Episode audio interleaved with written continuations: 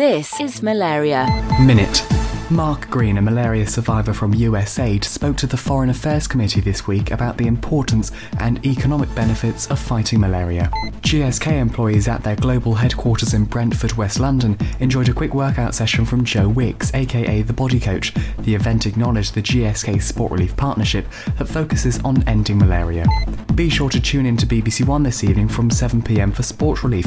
A host of famous faces, including Gary Lineker, Davina McCall, Ore Oduba, and Claudia Winkleman will take to the stage to present a big night of entertainment and fundraising. Don't have time to watch the programme? Not to worry. Head to fightmalaria.uk forward slash live to join us for an evening of reporting and analysis of the programme.